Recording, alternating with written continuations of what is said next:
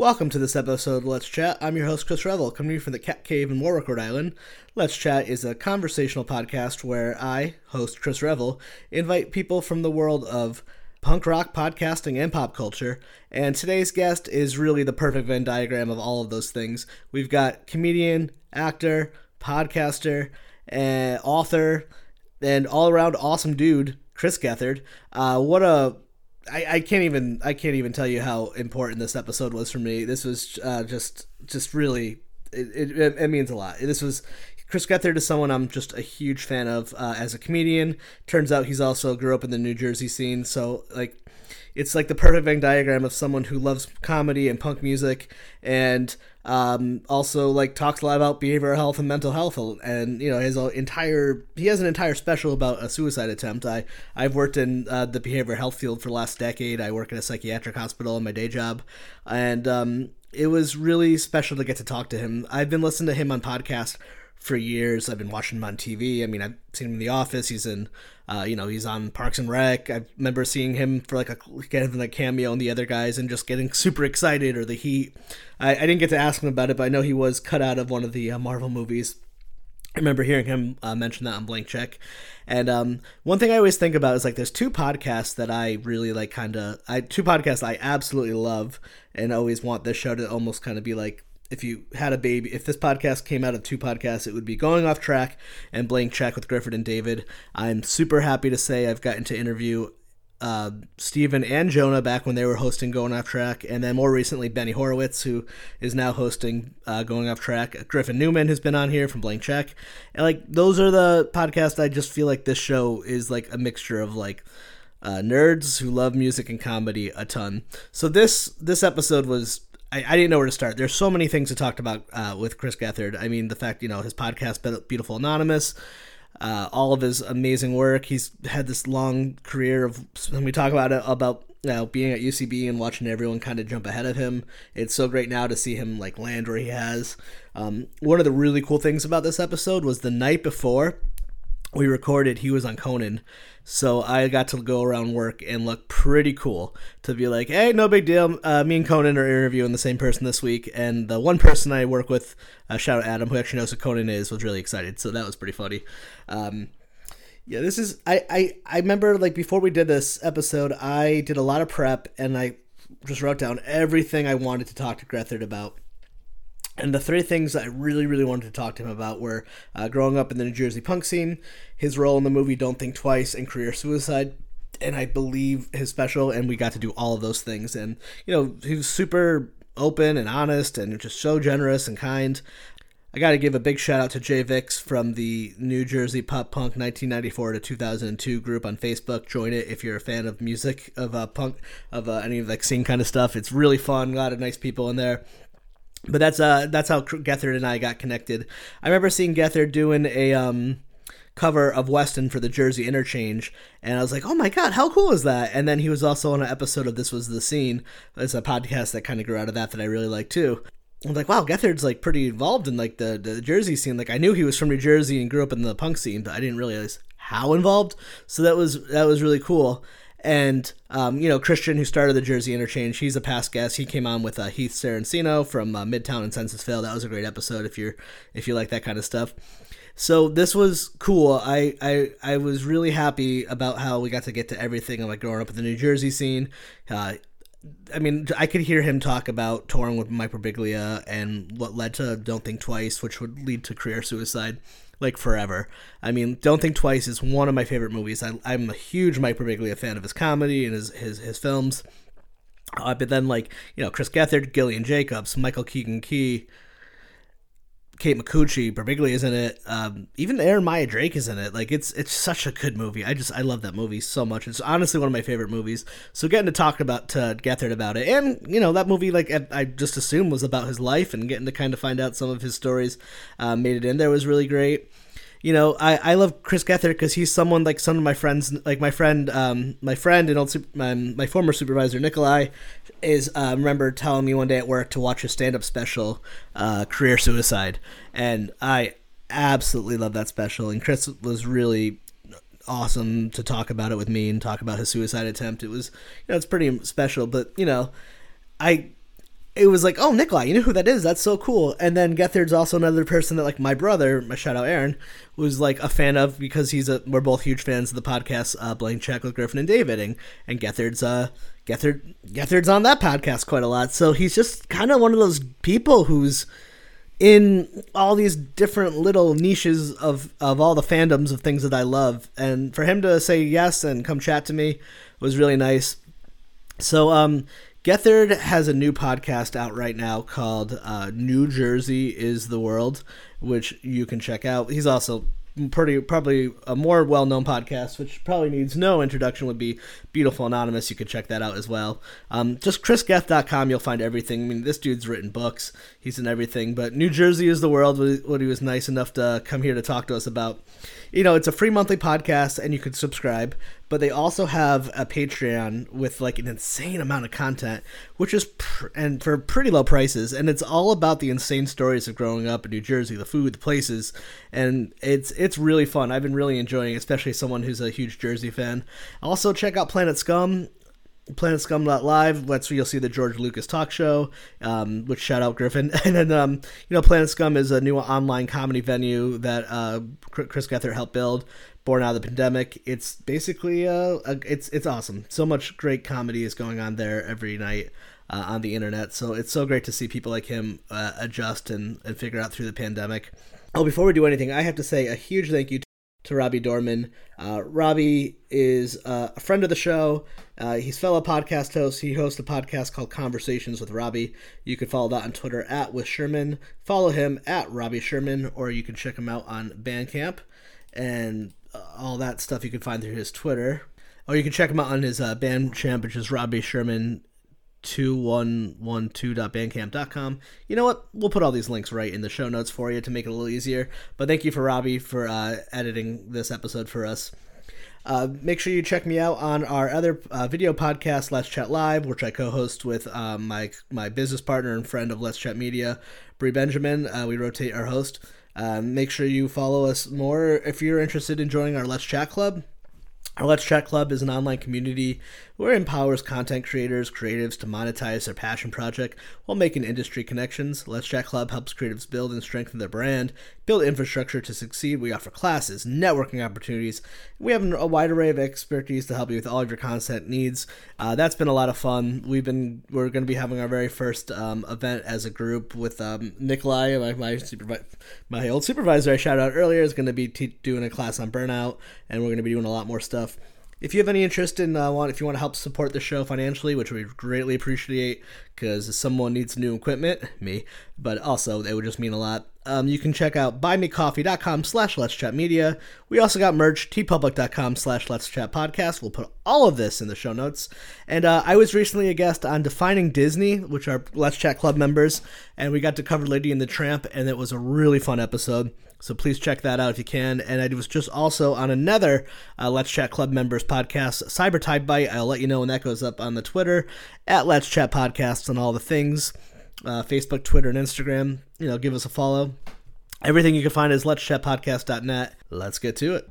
In a world with two brothers, six bottles, and endless opinions, comes a comedy podcast tale as old as time. The Half Hour Bros podcast has been hailed as so funny, you have to hear it to believe. Join Kurt and Tom as they talk beer, reviews, and the world as they see it through their slightly drunker eyes. The Half Hour Bros podcast is streaming on almost all major platforms. At Half Hour Bros Pod for the Twitter and email halfhourbros at gmail.com.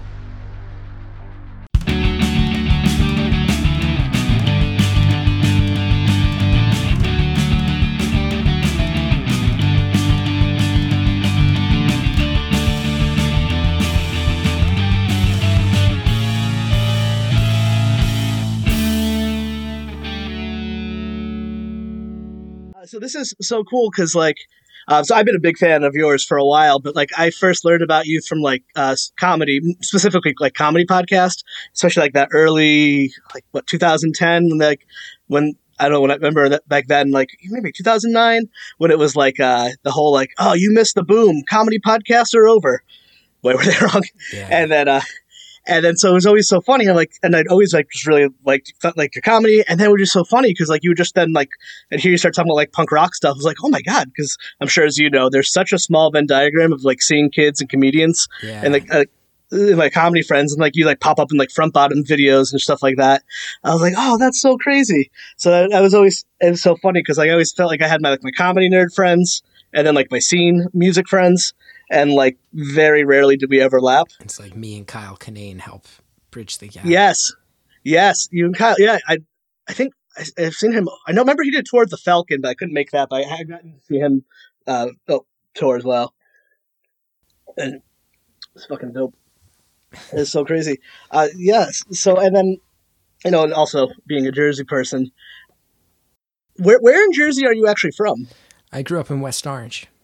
Okay, so my my wife is from Bloomfield, Mhm. but like I grew up in Connecticut, but um, I went to. Um, there's no, I doubt you've ever heard of it. There's this summer camp I used to work at and then go to when I was younger in Warwick, New York, but it was on like the Vernon, New Jersey line, and so like everyone there was from Jersey. So like my whole life growing up, everyone like crapped on Jersey, but um, when I ever thought of Jersey, it was like Sussex County, which you know the most like beautiful place in the entire world Yeah. And then like at that time i just had like started getting in like punk rock and stuff and it was always so strange to me and like my experiences in new jersey were like um even i'd always the joke was like even the bros knew who bigwig were like even the bros would know who bigwig was which always like cracked me up Yeah. Yeah, they were uh, pretty omnipresent back in my day. Although I first saw, I remember seeing Tom Petty originally when he was uh, one of the guitarists for a band called Felix Frump, which was actually, they actually played the first show I ever saw. So I, uh, I remember him from before Bigwig, and then it was, it was just so cool. It was really cool growing up there, and you could see a band like Bigwig, like actually catch momentum. And it's like they were just playing American Legion halls just like all the other bands like three months ago. What's going on here? no dude it's it's nuts. It's like it's it's so crazy especially it's looking like 20 years what are how maybe 20 years like looking back at that scene of like what would become of it and like you know some of like you know even like, like you know jack antonoff you know and like becoming like one of the working with taylor swift or even like mike hem being mtv and you know i'm from connecticut so like we grew up on the outskirts of like the jersey scene so we get to see all you guys all you jersey cats come up our way. And then we, we befriended these who happy to say still friends to this day this band folly they were from Sussex County with a kind of hardcore ska metal band. And then like so we would always travel down to your world and uh, go to all your shows and it was oh it's fucking fucking awesome.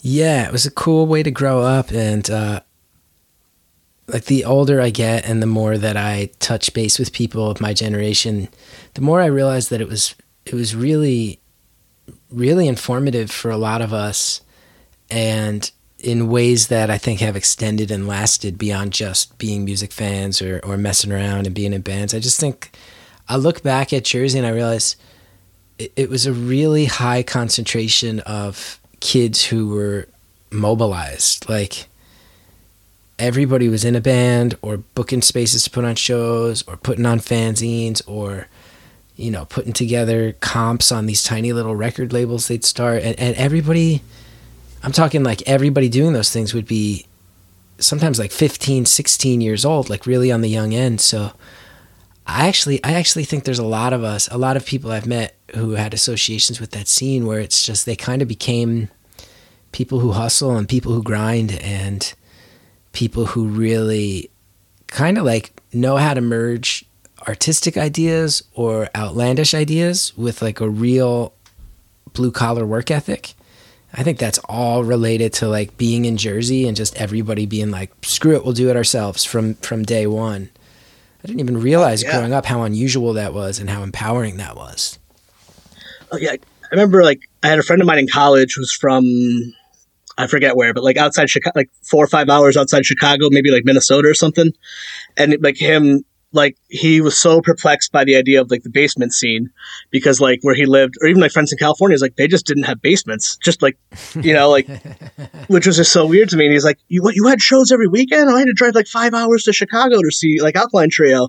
And uh, this is you know Connecticut, but like you know even like on the outside perspective, um, you could. I remember even at that time, like really, you could feel something special being in New Jersey. Like I remember like going to the first time.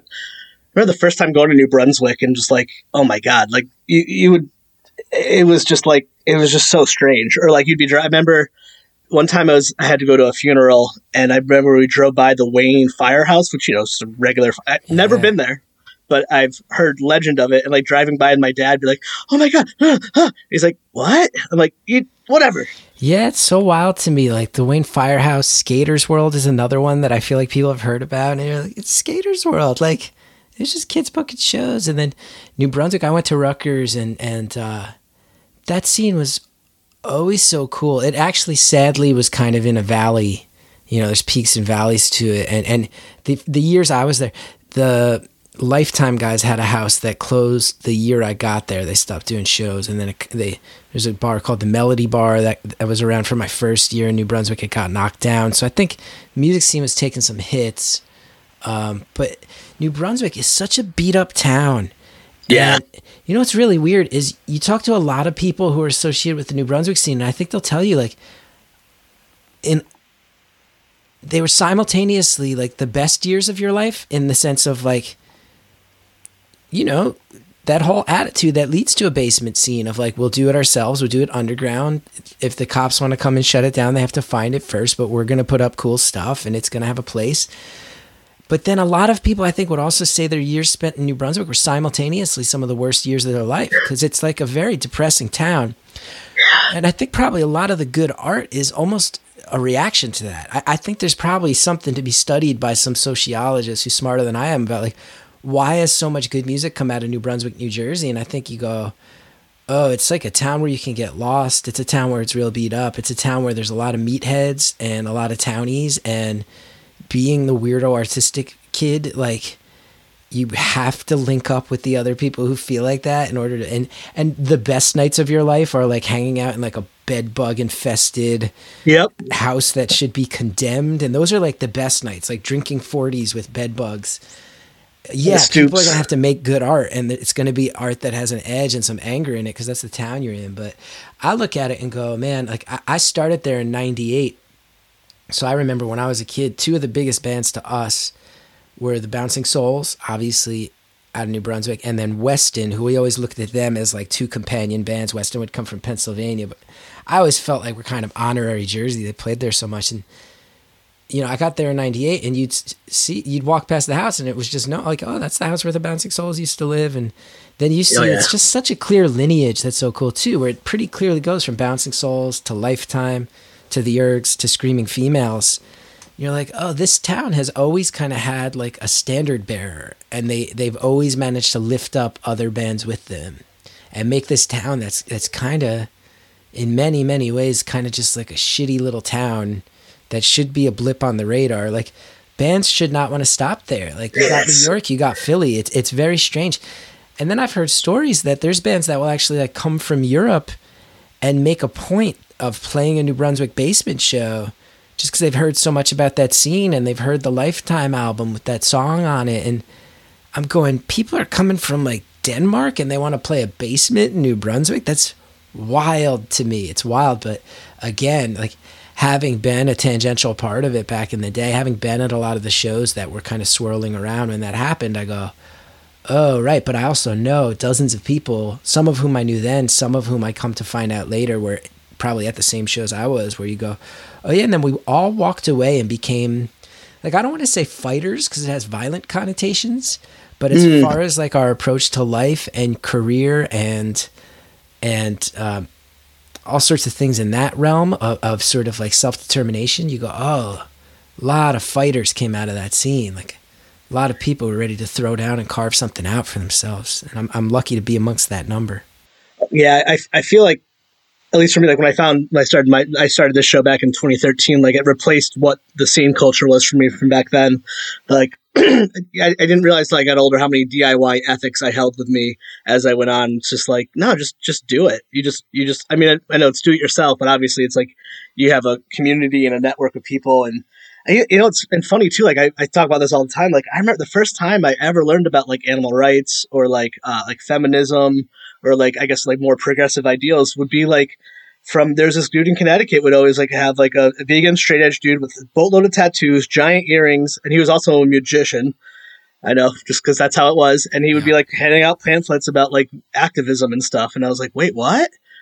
Like, I don't know. I know I was what, like 17 or 18. Like, just, I, I think I actually, I'm, I'm pretty sure I remember this right, but I'm pretty sure I registered to vote at a Knights of Columbus Hall in Connecticut, in Wallingford, Connecticut, like a, at like a, like a, a Hatebreed show or something like that. and I was like, yeah, okay, I guess voting's important. Similar. And, like, I, I remember when I was a kid, one of the big things was there were flyers, um, by ARA, Anti Racist Action.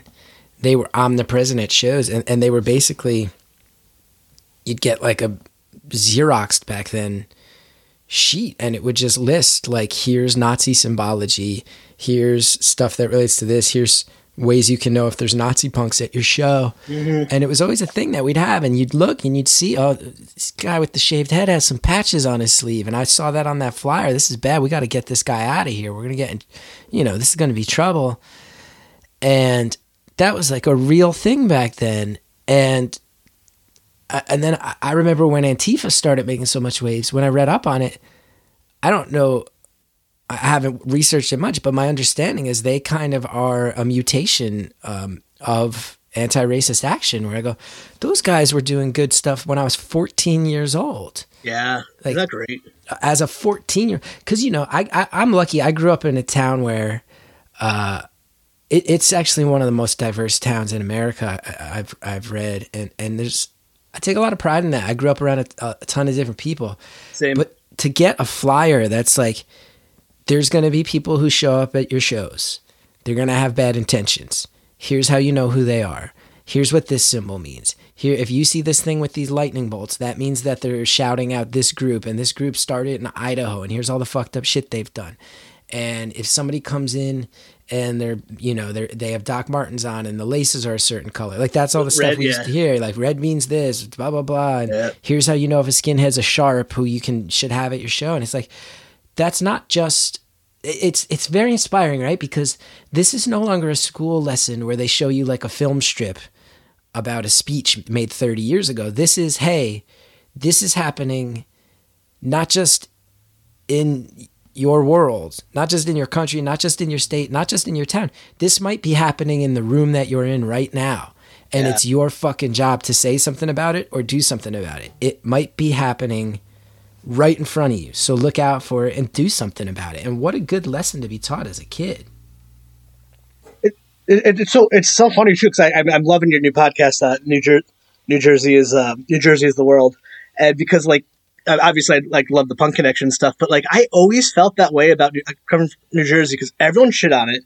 I always loved, like, absolutely loved. I've spent so much time there uh, because of like I've been going there to like you know Vernon and all these little towns that no one ever heard of, and it's all like beautiful lake houses and stuff. And then I've spent a lot of time in North Jersey as well. But like, it New Jersey is a weird state, and I think your podcast is exploring that so well. Like, I mean, New Jersey is like a it's like a microcosm of like United States. You have the rural, you have urban, you have like a little bit of everything, but it's and it's so densely con- so small and condensed. And um, do you, I, am not sure. Uh, I, I, you used to work for uh, the Weird New Jersey, is that right? Yeah, I, from from the year 2000 to about 2004, I worked for them full time, and then after that, they would contract me to work on a bunch of stuff regarding their book series. It I was, love those books. I was kind of getting more into the. I was getting more opportunities in the entertainment world, so I had to stop working for them full time. But then they were like super cool about giving me work um, along the way. And again, like just another another thing that I look back and I go, that's un. It's unbelievable to me that I was going to these shows and then I was their only employee for a long time. It was the two guys who owned it and me. And I'm sitting here going, man, this shouldn't work. These guys shouldn't be able to pay their mortgages off of a magazine about haunted trees. Like, this is an unlikely idea. And these guys are making it work. And the way they're making it work, like, they hired me. I was their first employee. Before that, the owners would drive the boxes of the magazines to Borders Books and Barnes and Noble, and they'd go back. Can, can I talk to the periodicals manager? Hey, we got to how do we get this on your shelf? Like they do it themselves. They literally drive there themselves, drop off the boxes. They drive to their distributors, pick up the cash in hand from these people, like no middlemen. And just again another example of that Jersey thing. DIY. Just like go do it, go do it, and not DIY as a buzzword. DIY is like an actual like nobody else is gonna do it, so go do it. Literally. My career has been very weird in comedy, and it, it constantly has like peaks and then valleys. And what I always find is I, I, find so often that a lot of people and a lot of my friends, a lot of people I came up with, like they hit a certain level and then they stay there. I tend to hit certain levels and then kind of crash back down and then always realize like, okay, here's another phase where people are kind of writing me off or doubting me. Well, time to start, you know, time to start doing my mail order myself. Time to start you know, with, like with New Jersey is the world, we did like a give a membership card giveaway to uh to like the first month whoever signed up to the Patreon of the first month. And like I licked almost 300 envelopes myself went to the post office and dropped them off. And I take great pride in that. But it's also like you know I had a TV show 3 years ago. Like most people who hosted a TV show in 2018 are licking 300 stamps in 2021 but Right. that's I wouldn't have it any other way I, I'd feel uncomfortable doing it any other way it's, it's uh the way I grew up is just you do it yourself and you get your hands dirty or else you have no right to complain uh, if Yeah. it's not happening Absolutely. I, go- I remember listening, like, you were one of those, like, first early, like, podcast guests I would listen to. Like, I didn't know who you were, but you'd be on, like, you made it weird or something. I'm like, all right. Oh, and then, like, you know, especially then, like, there weren't as many podcasts. Like, if I, I'd like the guests and I'd just go listen to them and everywhere I could find them. And, um, it was, it's so interesting now to kind of see, like, at least back in that era, I remember listening to you. And I remember even, I got to interview, I think you must know, Jeff Garlock. And, like, yeah, like, uh, yeah, another comedian, uh, yeah that comedian musician. He played an he had a orchid for anyone podcast about music too Worst gig, yeah, it's actually I found him from worst gig ever with worst gig ever, and then it actually turned out that we were we grew up the town next to each other, and so did Sean Clemens, who I got to interview Oh, as yeah, well. Sean's an old friend of mine From uh, they're both from Cheshire. I'm from Meriden, Connecticut, but like we never had crossed paths until you know years later virtually. But isn't that just it's such a small world like that? But like I just remember every uh interview and every everything you would talk about, you were always like the guy who was uh, the teacher, and then everyone kind of passed passed you Oh, on in so, some level. story of my life And but then it's cool now to kind of see like like I mean you were on Conan what like I think yesterday I was watching you on Conan. I was Yeah, at work bragging ago, yeah yeah I was bragging at work I'm like no big deal. Talking to someone, me and Conan have the same guest this week. happy to happy to make you uh, score some cool points there yeah, I, I work at a psychiatric hospital, so not a single person knew what I was talking about. oh They're good like, good good what, what's a Conan? I'm like, yep. Like pop Yeah. culture gets lost on half the people I work with, unfortunately, but, which is always clever. But it's just always so cool now to kind of see like you were the underdog and now you're like you landed at a really cool spot, and like yeah, but it's funny because it's it's this weird thing where I'm like, I, I I recognize that I'm successful and I've done some stuff, but I still also every when I say literally every day sit around with imposter syndrome, sit around wondering where the next gig is coming. It's every day. Part of that is because I've chosen to do it my own way. Uh, part of that is my own mental, you know, stuff that I've had to spend a lot of time sorting out. But it's cool. It's like I'm like, thank you. I did land in a good place, but I still feel like that underdog, and maybe that's also something that I kind of need to internally hang on to in order to keep going. yeah, once that goes away, I think it's when you get lazy, right? You know. Yeah. Well, I mean, you're one of the people, like even like Birbiglia too. Like when the pandemic hit, I saw a lot of people just like, um, you know, we didn't have a choice, so like people couldn't tour, and it sucks. But some people, like you were one of the like with the like you do like the with the Planet Scum and stuff. It's just like you're like, all right, I'm gonna do this. Whatever obstacle you throw in my way, you tell me I can't tour, then I'm gonna jump on the internet. You're like, I can't have a TV show, I'll do community access, and I, I just, I love, I just love that. I think it's so badass. Thanks. Yeah, you gotta you gotta throw yourself. You gotta run into a hundred walls until you find the one that actually falls down. Right. Yeah, and you know, it's I, I always wanted to ask you because um actually, w- so one of my favorite movies was uh, Don't Think Twice. Um, when you got that script, were you like Mike? Were you like, did you write this about me? Well, it's funny. I uh, I actually opened for Mike for all of 2014, I think. Nice. Yeah, I'd been doing comedy a long time, but mostly improv. And I'd spent a few years transitioning over to stand up, and I was getting pretty good. Um, but I knew I was like, I was like, Birbiglia is just like doing it at his own level, you know. So I, I knew to be humble, and I actually, where was it? I got booked to do the comedy ten at Bonnaroo, and he did it as well. And he saw me tell a story. He's like, "Dude, you're getting good." He's like, "You're getting good. I've always known you as an improviser." And right away, I knew. I was like, "Thanks, man." I was like, "If you ever need an opener, just keep me in mind." And then a few months later, he reached out, and we'd be on these, uh, you know, long drives. Like any anybody who's ever toured, know, like you're driving from Iowa City to Wichita in the middle of the night, like not much to do except talk.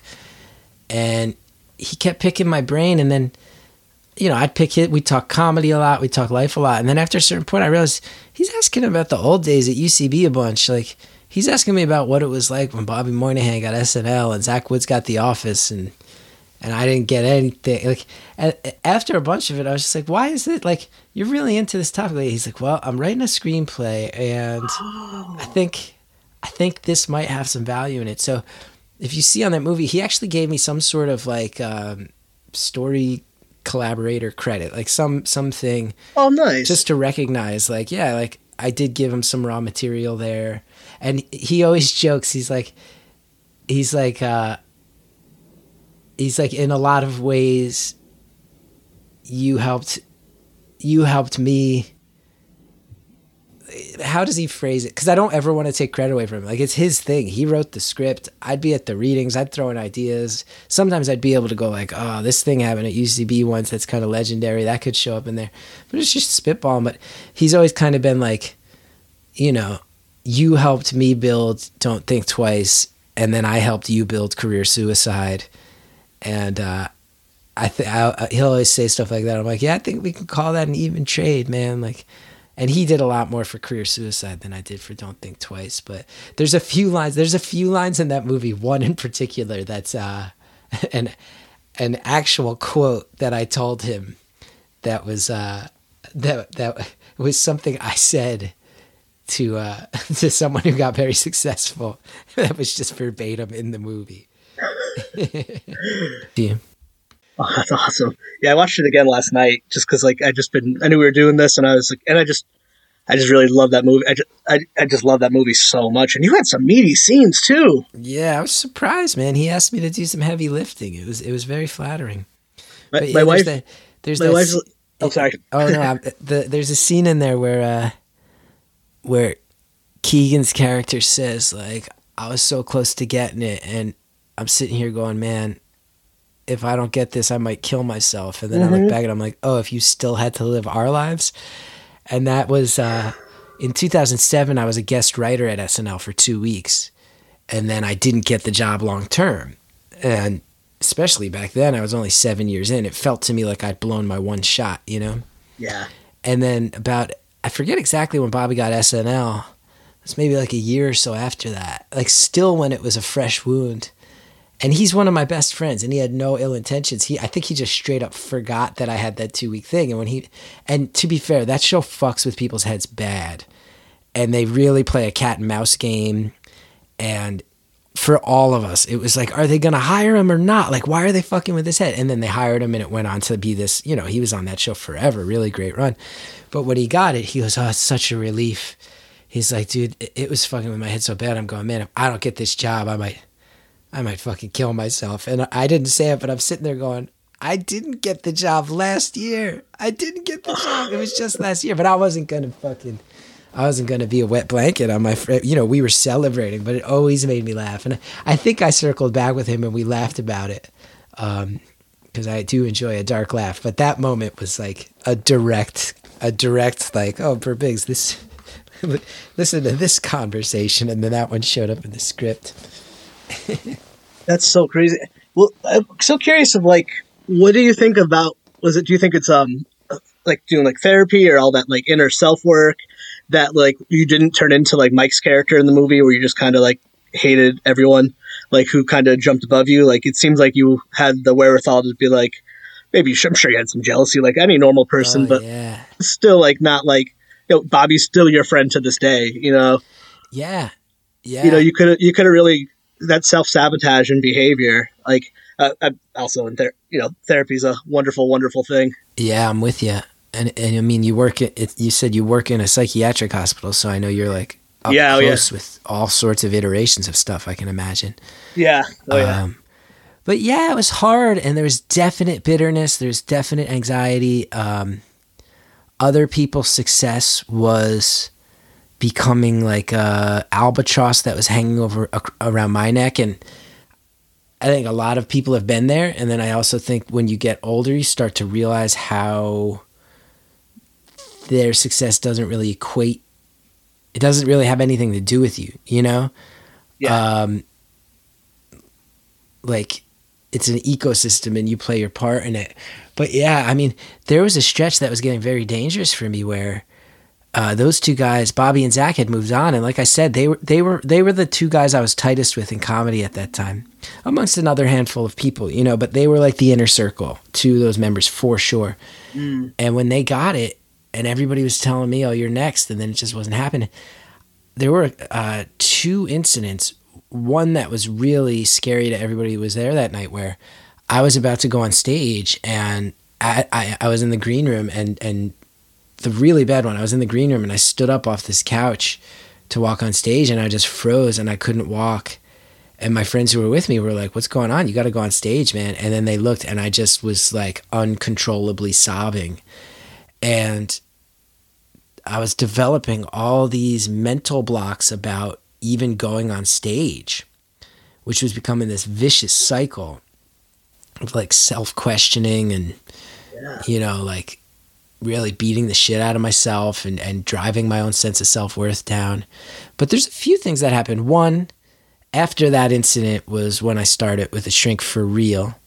Um, dove back into it after a few years off and she really helped. She really, even to this, uh, even to, even to this day, a lot of what she has become is like as I'm more stable. She's almost like less of a traditional shrink and more of a career counselor. Where I'm like, oh, this seem was this more worth my time, or is that more worth my time? And really trust her on it. And then I'll never forget another thing that happened, which was I was once in a green room at the UCB theater, and it, these two guys were off in a side room talking, and I was the third one to arrive that night. So I was just sitting on the couch, and I wasn't eavesdropping. They were just loudly talking. They, they didn't know I was there. Um, but I hear one of them going, "Oh man, like I just moved my family out to LA, and now I got a gig here. I don't know if I should move them back because what if I what if I lose the gig and and then you know I got to move them back to LA, and I don't want my kids having to switch schools. And then the other guy's going, "Yeah, like I have no idea when my job's gonna end, and I really don't know what's next on the horizon. I feel like I should be looking for more stuff, but I'm being lazy about it." And these two guys, one of them was at the time a correspondent on The Daily Show, and another was in the cast of Saturday Night Live and had been for years. And it was actually their anxiety and stress was actually very freeing for me. Because I was sitting there looking at it going, man, those are two jobs that I always assumed if you get those jobs, like you're good to go and you feel good about yourself finally and you've accomplished things and and that's victory. And I'm sitting there realizing, oh, this shit's never going to go away. Like, I have to stop approaching my career as if I'm going to accomplish something that can solve my problems because professional accomplishments, that's not what they're there for. They're there to pay your mortgage, they're there to hopefully get you health insurance, you know?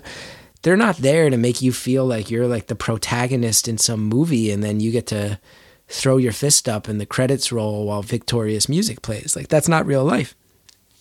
So that really readjusted my uh that really readjusted my whole way of thinking that that conversation and and then I eventually got in a sitcom in 2010 and it bombed. Was that the I- Will Ferrell one? The big yeah, he produced it, Big Lake, on Comedy Central. It's Yeah. kind of this like legendary disaster. Yeah, oh yeah. And I got bad reviews and the whole story yeah they were like ve- pretty mean to you. They were Oh. unfairly, Oh unfairly. mean. yeah, because I also got the job. Somebody else quit. Like I had like a week's notice. So then people are blaming me. I'm like, there's a whole team of writers and producers that should share some of this responsibility. I was like, there's a lot yeah. of romance to the idea that oh, this movie star quit, and then this unknown gets thrown into the gauntlet last minute. It's also indicative of a project that is off the rails a little bit. Maybe not all my fault, but I'll never forget that when that bombed, it did not hurt that much. Um, it certainly stung. I certainly wondered if my big chance had come and gone. But I also remember feeling like this should be destroying me. Mm. And it's not. It's a bummer. I'm having some days where I read a bad review and I lay on my couch, but I think anybody would do that. Like, this Oh, yeah. is not pushing me to a point that's out of control. And I'm someone who historically it takes a lot less than a bombed sitcom to send me off the fucking deep end. Sure. So I actually was sitting there going, I remember distinctly feeling like this might actually be the start of things. And it turned out it was. Yeah. Because I'd been doing the Chris Gethard show at, at the UCB Theater before that, and it had all this hype. And when I was on that sitcom, I was so dead tired. It was such a ringer that I stopped performing in everything except the Gethard show. I kept the Gethard show going because I was like, that's that is speaking to my soul. Like that's Mm. that's what's in my guts, and it's coming up on stage. And I remember when the sitcom bombed, almost immediately thinking like, I don't even like sitcoms. Like I don't watch sitcoms, so I can't really sit around and be too sad about being on one that bombed because like you couldn't really pay me too much. You couldn't really pay me to sit down and watch a full episode of a sitcom. Like that's not my thing. But I almost remember feeling like, okay, that didn't kill me. Now it's time to get to work. And that's when all those Jersey instincts kicked back in. I went to public access and uh, started fighting hard for myself.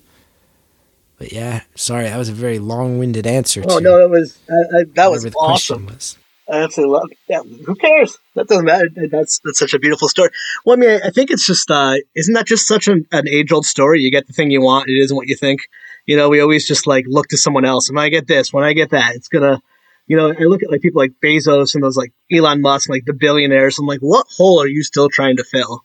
Like, there's no Yeah, there's no number, there's no nothing that is going to fulfill you. Like, I, it, happiness is such a fascinating thing to me. Like, I, especially like the science behind it, and like you know, it, it it's it's fascinating. Like, you could there are people who are homeless and are happy, and there are people who are billionaires and fucking miserable. yeah. And it's it's you know it's all perspective, and it's doing that that, that inner work, and you know. And, and you know, like I said before, like there's not a lot of pop culture crossover, and, and especially in my line of work, or at least where I work. But um, the two pop culture references that have ever come through from people that just out of the gate blew my fucking mind. I'm like, you know who this is? Was uh, Brene Brown, obviously, when she had that big Netflix special. Like our supervisor's like, we have to watch a call to. I'm like, oh, it was wonderful. But then it was my my friend and my supervisor at the time, Nikolai, was like, you need to watch this comedy special called Career Suicide, and it's like it's all about like mental health. It's like, oh, all right. And then she said it was you. I was like, you know who Chris Gethard is? And she's like, no, no, I just I saw this. Spe-. now she she had no idea who you were, but because it's so rare to see like you know comedy like that, like that storytelling, uh, and that's honestly one of my favorite specials. Like that, it's how I always call it like that James L. Brooks humor. I like my humor with heart. You know, like Yeah. you telling a really sad story, but in a really funny way. Well, yeah, I mean, Judd Apatow produced it, and that makes sense to me because I think he's cut from that same Yeah. cloth. But thank you. Yeah. Yeah, it's uh, I worked very hard on it for years. It was very scary to do, and Birbiglia was the one who really challenged me to do it. Um, Mm. Like I'd tell him, he would ask me like, "What's the darkest shit from that era of your life?" And I'd tell him, and he'd be sitting there like la- cackling. Like tell that on stage. I'm like, Mike, I'm telling you this because I really trust you. I could never tell that on stage. He's like, you have to, you have to see what happens, and it built into the show. And uh, I, I was very lucky to do it. I feel intensely proud of it. I feel like I really hope it'll be like in the first paragraph of my funeral, of my obituary, rather. You know, like, um, there's all there's days where I regret it. There, it, it. You know, it's opened me up to a lot of other people's pain too. You know, like So hard, yeah. yeah, like you speak Secondary publicly. trauma. Yeah, and it's like it's cool. Like I'll go on the road and I'll do stand up, and you know now my jokes are about like how you know what's it like raising my kid, like this and that. Here at the, a weird theme park I went to, and people meet me afterwards, and sometimes people go, you know, I watched Career Suicide, and uh, I was actually institutionalized twice, and here's the scars on my wrist, and it, it meant a lot, and thank you. And I sit, Yeah. I sit there, I go, thank you. Like this is beautiful and flattering, and I'm I'm like insanely happy that I made something that made people feel less alone. But then there's also times where I go and I'm doing a weekend in Atlanta where I don't know too many people and now I'm just going to go sit in a hotel room in some like Days Inn and I'm going to think about other people's pain and it's not always going to be easy. But Yeah. I, I don't mean to complain because at the end of the day, it's like it's probably the thing I'm most proud of that I've ever done. Um, yeah. I've actually I've shown it. So I'm also like I do drug counseling as well for like people in recovery for like substance use, like especially with behavioral health. There's always a lot of crossover, and I've I've showed career suicide in like IOP groups for people recovering. Like in our little mental health world of like that that's a special that has made the rounds, and I've worked with so many survivors of uh, people who've made attempts, and like the amount of respect you had for like suicide and stuff. Like it's a really really really hard topic, and obviously people like me get really defensive and sick and. uh uh, you know, very defensive about that stuff, and it, it it's so it, it's one of those things that like besides it just being hilarious, it hit on such another level, but it is so well regarded in our like mental health community. Oh, thank you. like That's people who don't even know like comedy, like well, like, like I'll, any chance I can show it at work, uh, when I show people, I'm like, trust me, because you know you got to laugh, and That's awesome. Yeah. When I was working on it, because I worked on it for years, and you can imagine, like, there were times where I would do it in the early days and it would play to, when I say actual silence, I mean, like, that was a like 85 minute long show that was played to largely silence for 80 minutes. And, like, I can bomb now. Like, I'm used to bombing but it's particularly hard to bomb when you're talking about stuff that vulnerable and what would happen though is is uh you know i'd do these shows and i'd bomb and then there'd be like one person two three people waiting for me after the show who'd go yeah i've, I've been there too or they'd go you know um, my brother i've been watching him deal with this his whole life and I really feel like you were kind of saying some stuff that that reflects where he's been at, and it, it was weird. There's be times where I'd, I'd you'd hear like one person laughing really hard, and I'd know, oh, that person's completely depressed. Like that person's completely fucked in the head, and I know. Yeah. And then they'd wait for me afterwards. They'd be like, "That was hilarious." I'd be like, "All right, we got to get these, we got to get these normals." I got to figure out how to talk to these normals, and ultimately, I think that's who the show's for. That's that was one of the keys in getting it where it needed to go. Was oh, this show isn't for other people who have who have dealt with some some of this stuff. They get it. This show is about trying to explain it to the people who, who cannot fathom what this is, and and that kind of I was like, oh, that that is what it is. It's for the people next to the depressed person. It's for I the it's for the depressed person's coworker. It's for their dad. It's for their teachers who just don't don't understand. So th- that was that was eye opening. Anyway, I talked too much. I'm sorry. Oh no, please, this is what we're, we're all here for. People have heard me ramble enough. Yeah, what was your was that? I can't even imagine like, oh god, the amount of vulnerability. Like, was that hard to like bring that to your family? Like, hey, by the way, I'm going to talk about my suicide attempt. I'm not sure if they even knew about it. Like, I've known plenty of people who've made attempts that no one ever knew about. Well, you know, obviously, I, I mean, I tell the story in the show of uh, when I first told my mom that I was feeling suicidal. That was that was one of the hardest nights of my life. It wasn't until the show that they, I mean, they remembered that car crash very, very well. It was, it was scary, and uh, I remember I, I didn't say this in the show. My dad ran down to the scene.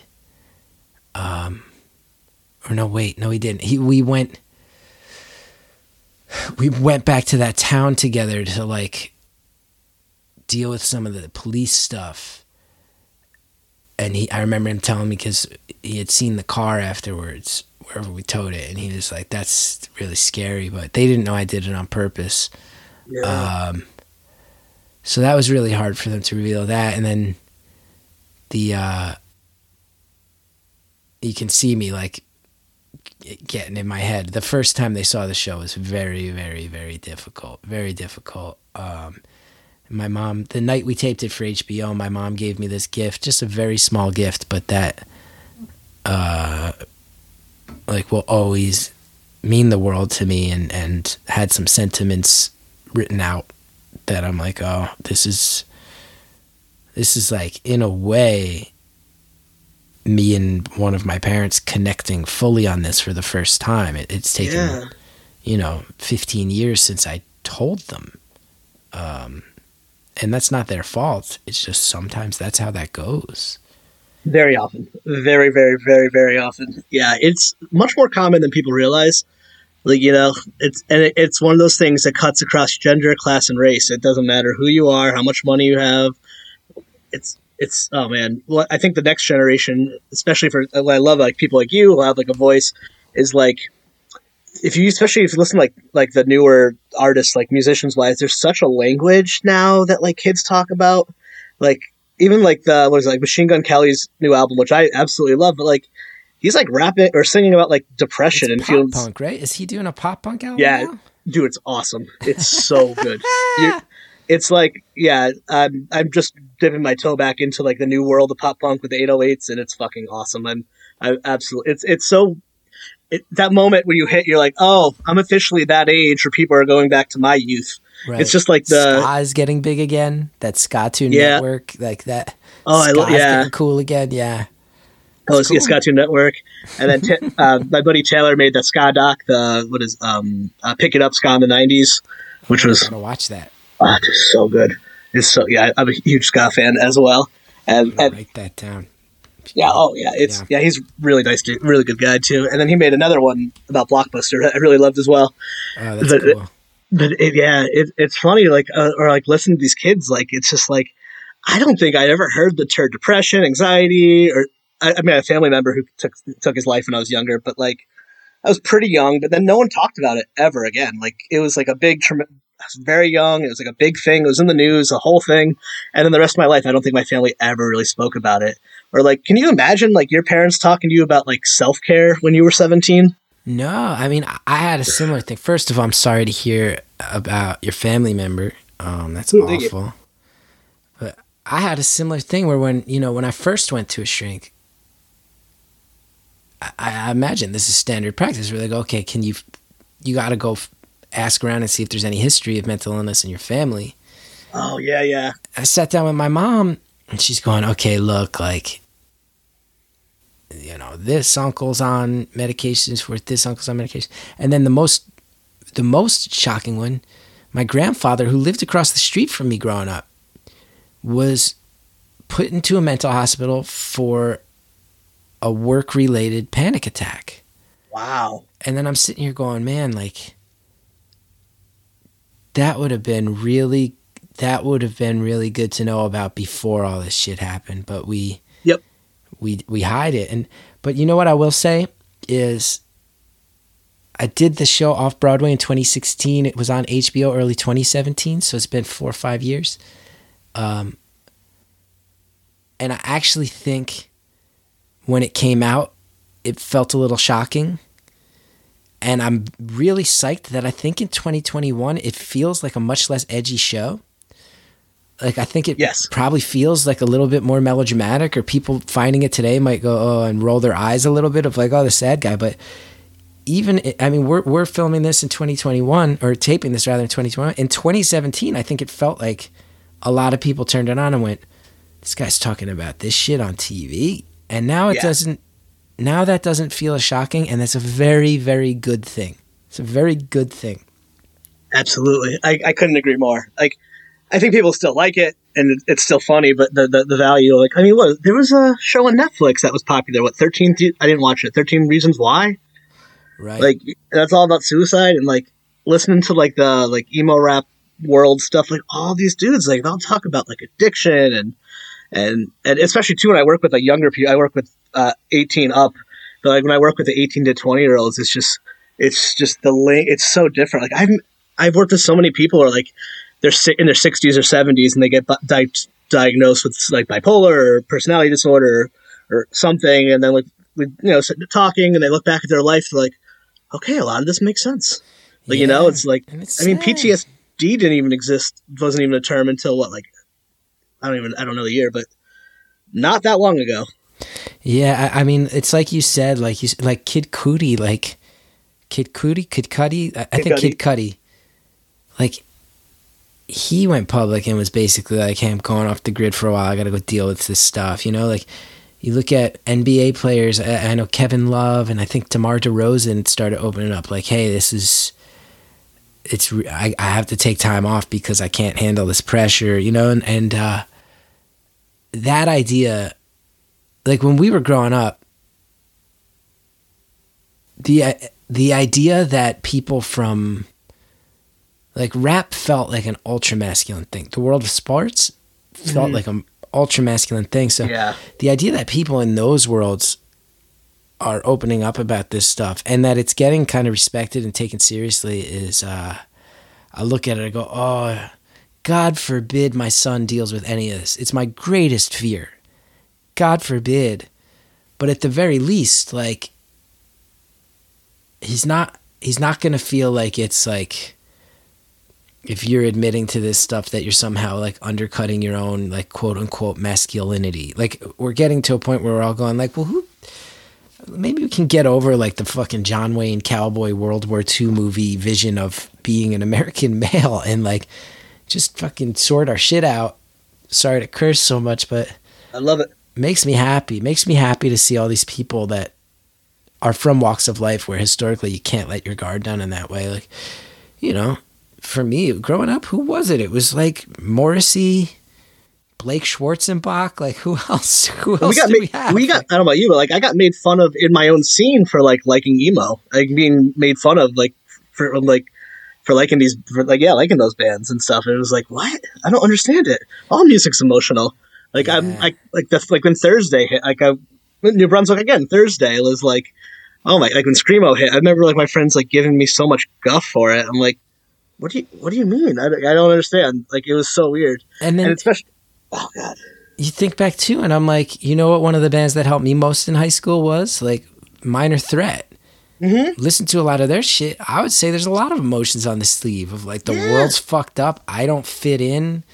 Everybody's like pressuring each other all the time to like live in this way that's like so cookie cutter and destructive and I'm just not going to do it and I have to scream as loud as I can about how the fact that I don't live that way and I have ethics and I have morals and and I think the world is completely fucking bonkers like that had a huge effect on me. But nobody's going to make fun of that band cuz they they're hard they're a hardcore band you know? Like yeah. tough. Yep. you have to be Yep. tough and then you can hide your sentiments you know? But um I know what you mean of like oh you're being so emo. It's like okay maybe or maybe i'm finding something that's making me actually feel uh, uh not uh, you know like i'm not completely lonely for the 33 minute duration of this album yep. maybe maybe that could maybe we could just think about it that way I used to love going to hardcore shows because it was like, all right, I can get some aggression out. And then some of those bands I listened back to, I'm like, they were terrible. Just a lot of Oh. chugga chugga. chugga, chugga, it's chugga. tough like i've been i've talked with friends about this where i'm like man like S- southern california hardcore when i started listening you know you go through these waves where you revisit stuff i'm like oh this Mm-hmm. stuff holds up like Descendents black flag like all this stuff Yeah. this is awesome dc hardcore minor threat a lot of stuff that's around it i'm like this is really good new york hardcore which obviously in north jersey was the one we're most connected to i'm like i go back to listen to it and i'm like this music is un- unlistenable like uh, and i knew it in I, high school. yeah, I get that. I remember like I remember in high school uh having like a conscious moment where it was like I have the youth of today seven inch. I got the Gorilla Biscuit seven inch, and I want so bad to like it because I would love to be one of those guys. But like, Yep. I cannot pretend, even at sixteen, like I cannot pretend that I enjoy putting this seven inch on. I think I'm. I think I gotta just own the fact that I'm a Mr. T experience guy. Let's go with that. I, uh, I, I remember like, getting arguments with people. I'm like, I just really need melody. I just, Yeah. I need it. I really need melody. And and then like, you know, if like fall in love like saves the day and be like, oh, they ripped off Lifetime and hardcore, and then I'm like, I don't. I mean, I know all that, whatever, but like, it's like, I guess saves the day is like kind of hardcore. Like to me, it was always just like perfect pop perfection. Yeah, it's funny you mentioned Lifetime because for some reason, it's funny Lifetime because I was in New Brunswick just as they were wrapping up, And I remember it being like they were just a local band that played a million shows. Like I always remember seeing them on, uh, but there's other bands I remember where their names are just as common. And uh, they've become like so legendary since that Yeah. time. And I've been going back for some reason in the pandemic, the last month or two, I just keep listening to Jersey's Best Dancers, and I'm like, oh, this is like I always I always liked Lifetime. Their cover of New England was actually how I found Billy Bragg. Like Nice. back in the day, like I, I and Billy Bragg's one of my like true near and dear to my heart artists. But I've been listening. I'm like, oh, this album is like so much better than I remembered it. It's so much better. And again, like like your friends, oh, I can we can make fun of Saves the Day because they dialed up the pop aspect of it. But Lifetime is literally making songs about like, you know, I made you cry too many times, but because the mm-hmm. drums pound in a certain way, oh, we can still like that and be tough. It's like, I bet even the members of Lifetime would be like, you're pretty. This is pretty dumb. It's pretty dumb to get mad at people for liking the things they like. I know it's it's so fun, especially in music. I I feel like I've been doing that too a lot of like going back to that music and like especially with like what Jay um Jay Vix has been doing with like the Corn Tunes and the New Jersey Pop Punk Facebook Yeah, group. It's like yeah. like I, oh, but your Weston cover by the way was excellent. Oh, thank you. I, I really, I, I, I didn't know you could sing. I can't. I was like, I can't. If you listen to the song, you know I can't. But thank you. yeah.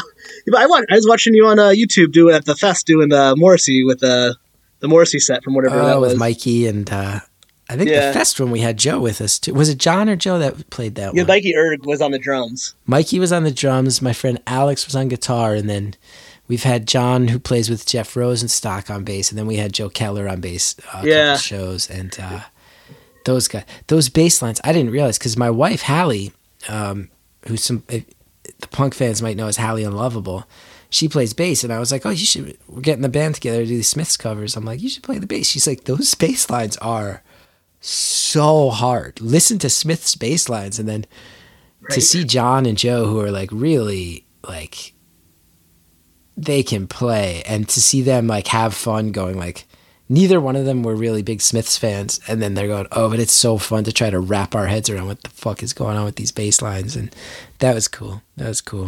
Who played with uh, Rosenstock? Was it John? You said John, Damaj. John D- yeah, Yeah, so I um man, his first band, Arrogant, Sons of Bitches, was our like home. Well, they were from Long Island, but our friends in Connecticut had a label. Um, Andy was in the Flaming Tsunamis. They had kill. They signed. They they signed ASOB. So like getting to spend like looking back and spending like my senior years getting to see like a young baby Jeff Rosenstock, and then what he's done is just like so cool. yeah. And he he's been that like I don't I don't know him anymore. Like we were chummy back in the day, but like that's always been him. Like he, I remember I've seen guy. yeah, and like I remember would see him on a Sunday. I, I have very vivid memory. It was a Sunday afternoon show at the DAV in Meriden, Connecticut, where I'm where I'm from.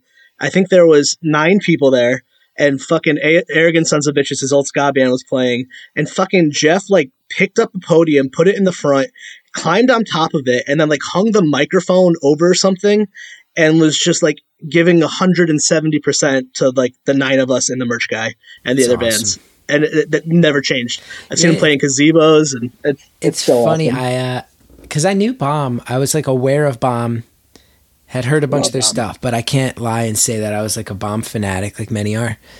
I like them. Yeah, I, I, I mean, I really like them. Um, and and like I said, knew of them, knew their stuff, liked it, knew it was good, but wasn't like diehard. And then we had Laura Stevenson play my old public access show, and she and I uh, became like pen pals, like email pen pals. Because I actually was not able to make that show that night, and then I emailed her apologizing, and we just kept writing back and forth, and realized, oh, we really get along. And then after like four email exchanges, she was like, "I'm gonna I'm gonna get my. You have to hang out with Jeff. She's like, you and Jeff think the same way about a lot of stuff. You guys need to meet. You'd be, and we've been fast friends ever since. He's, uh, he's been very, very kind to me over the years and gives great advice. Great advice. Do you listen to the Chris the Makes podcast? Oh, I have on occasion. Yeah, the the I- Just listen to Jeff's episode about Scram, and um, which no, not Scram. Um, oh my god, I forgot the song. Dun, dun, dun, dun, dun. yeah, whatever. Uh, I'll forget the name of it. But anyway, it would, ended up being him writing a song about uh, his friend that was murdered, and that was part of like our, our, our mutual friend in our scheme. And I remember that happening, and that like now that it hit me, I just learned this recently. Like it hit me in such a different. That song just hit me in such a different way. I was like, damn. Well, was that nausea? Yes, nausea. Yeah, it was I about remember um, him telling me that. Mitch being murdered, and yeah, it was. That I was- knew him. It was terrible. Was that that home invasion in Connecticut? Yeah, uh, I think I know you're referring. You're probably thinking about the one in Conne- uh, You're probably referring to the one in Cheshire, but this was I just like a that. Yeah. yeah. No, this was like Mitch. I knew him. I was more friends with his roommate Andy, who played in Flaming Tsunamis and and had to Kill Normal. But like, uh, I think someone literally knocked at the door. Mitch answered. They just walked in, murdered, and left. And I think it was later found out like gang gang initiation, but it was it just it just struck a chord for all of us. And like, I love that song, and then hearing him talk about it, like. I was like listening to that podcast like by myself, like almost in tears. I was like, "Oh my god, what are you doing to me, Jeff?" Yeah, Bastard. that's uh yeah, when you listen that song's so catchy and it went everywhere and then you actually listen to the lyrics and you're like, "Oh, this is this is about it." So sad. So sad. Such a I, sad I know. It, it's it's so funny because I, I I was saying this like you're one of those people like you seem to have like a foot in all of the little weird niche things that I absolutely love. Like I think you might be the only person in like that NJ pop punk group that would also be a that is also like you know I'm like I'm a huge blank I'm a blankie as well. So it's like I bet not many people in that group know what blank check is, and I'm not sure. I'm pretty sure most people who listen to blank check have no idea what punk rock is.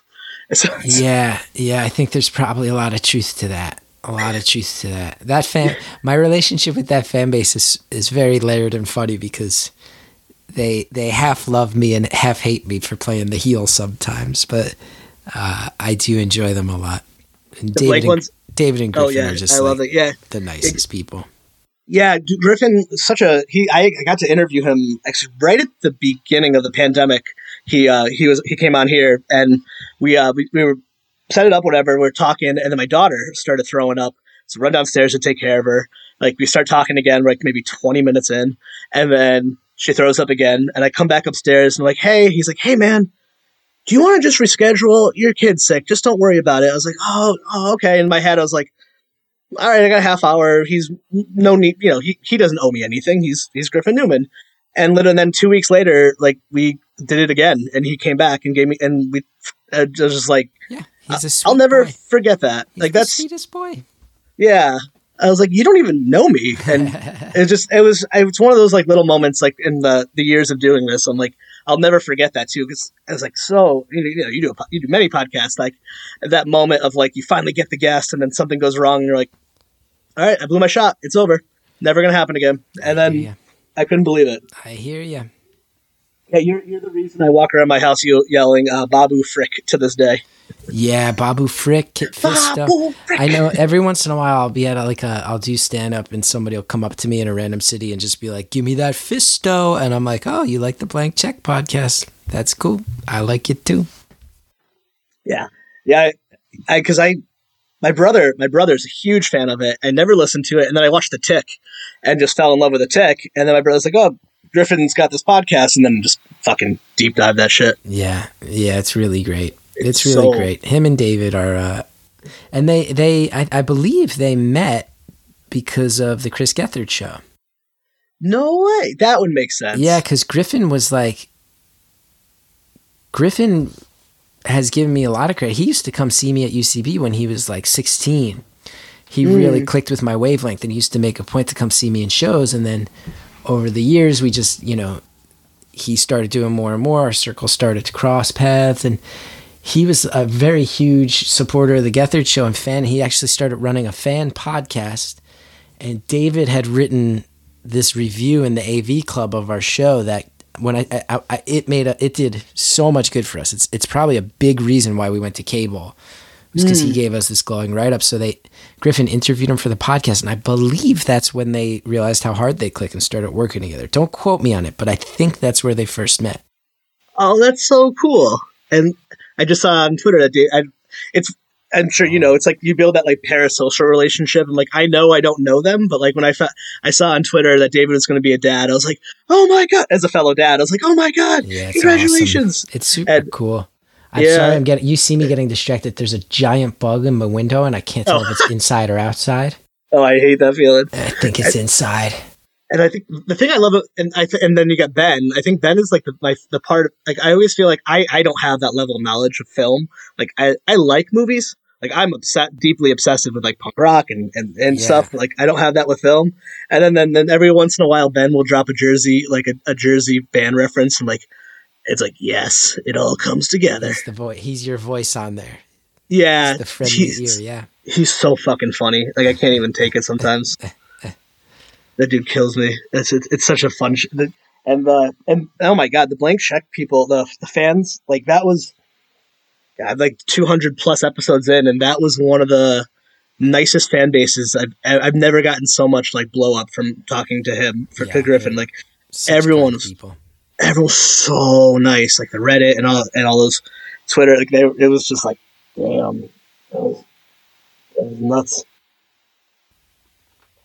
Oh wow, shit! It's already been an hour. Look at that. Time flies, baby. Time Flies. I love it. Yeah. Oh man. Yeah. I, I mean, I, I was actually joking around. Like I was like, I don't know what to bring up because there's like seven bajillion things, and I'm sure you get, but you don't want to ask like the same stuff.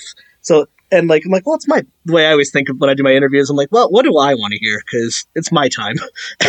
Yeah. and I'm sure you probably get asked more about like The Office and Parks and Rec because that's what everyone I knew like in my life. And I was like, oh, I'm doing this with Chris Gethard. I'm so excited. I've been a fan for years. They're like, oh, he was on The Office. And in my head, I'm like, yeah, that's like what one? How many times were we on? Like one Two or twice? episodes. Yeah. And the later seasons. I hope they bring you on for Office Ladies though. I don't know if you're listening to that podcast. Uh, yeah, it's great. And I did my scenes with Angela, and she was so sweet. Um, I- so yeah, I, I hope, but that they have to get all the way to season nine for that to happen. So. Yeah, you got some time on that one. That's so crazy. Oh man, well I I don't want to take up too much of your time. I, I can't thank you enough for uh, doing this. Uh, but so like, if there's anything we missed, if not, like, uh, where can people find you and all your wonderful projects on the internet? I mean, chrisgeth.com is my my website, and then I'm on all the social media stuff, and the uh, you know the thing that I'm that I'm really jazzed on right now is this New Jersey is the World podcast, where it's just me and two guys who are just guys I grew up with. Like, uh, you know, neither of them are comedians. One of them's like an actual card carrying union construction guy in Jersey, and we just tell a lot of the stories of our youth and. They are very, very funny gentlemen, and uh, Yeah. I would love Oh if my God. people. I would love if people checked it out. It's like Sopranos without the crime. It is. It's a like you said, New Jersey. New Jersey's just like a real, real like everything's jammed together in a way that leads to a lot of madness. And I think even if you're not particularly interested in New Jersey, there's just a lot of funny stories coming out of this one. So it would be nice if people checked it out. Absolutely. Oh, actually, one last thing I do want to ask you: Have you ever been when I when I worked at that summer camp in like some like Sussex County? There was a town or like a little community that was for I don't for correct forgive me if I'm I don't know the right word for it, but um, uh, little people is that the right word? I You just know, there's learned a few of these. I heard- there's a few Okay. of these around New Jersey. Yeah. we used to go to it, and there was and I was just and everyone there was like. It was in this. It was like the and that. This is what was always so weird to me about New Jersey because it was like there's this. be- There was this one town that D- Derek Jeter owned a home in. I forgot the name of it, like West Milford, maybe something like that little area, like that area. And then next to it was where all like there was a village of like little people, and no one there except me thought it was strange. Like I didn't not like bad. I was like, wait, what? They're like, Yeah. yeah, you, you, you don't have in a. Totowa. There's one in Edgewater. There's these all these communities with little houses, and there's rumors. I think the one you're thinking of, it's it's not in Sussex. It's on the border of the in Jefferson Township. Yes, There's Yes. stories that the Ringling Brothers used to camp all their performers there, and that some of the Yes. houses are tiny because they were built for little people performers. yes, yes. That's Um, exactly what so it is. yes, I have heard of it, and no, to Jersey people, it's not that shocking. No, it's it uh, always threw me mind. Thank you so much, and have a good rest of your day. This podcast is a proud member of the Let's Chat Club. Find out how you can become a member by going to the website letschatpodcast.net.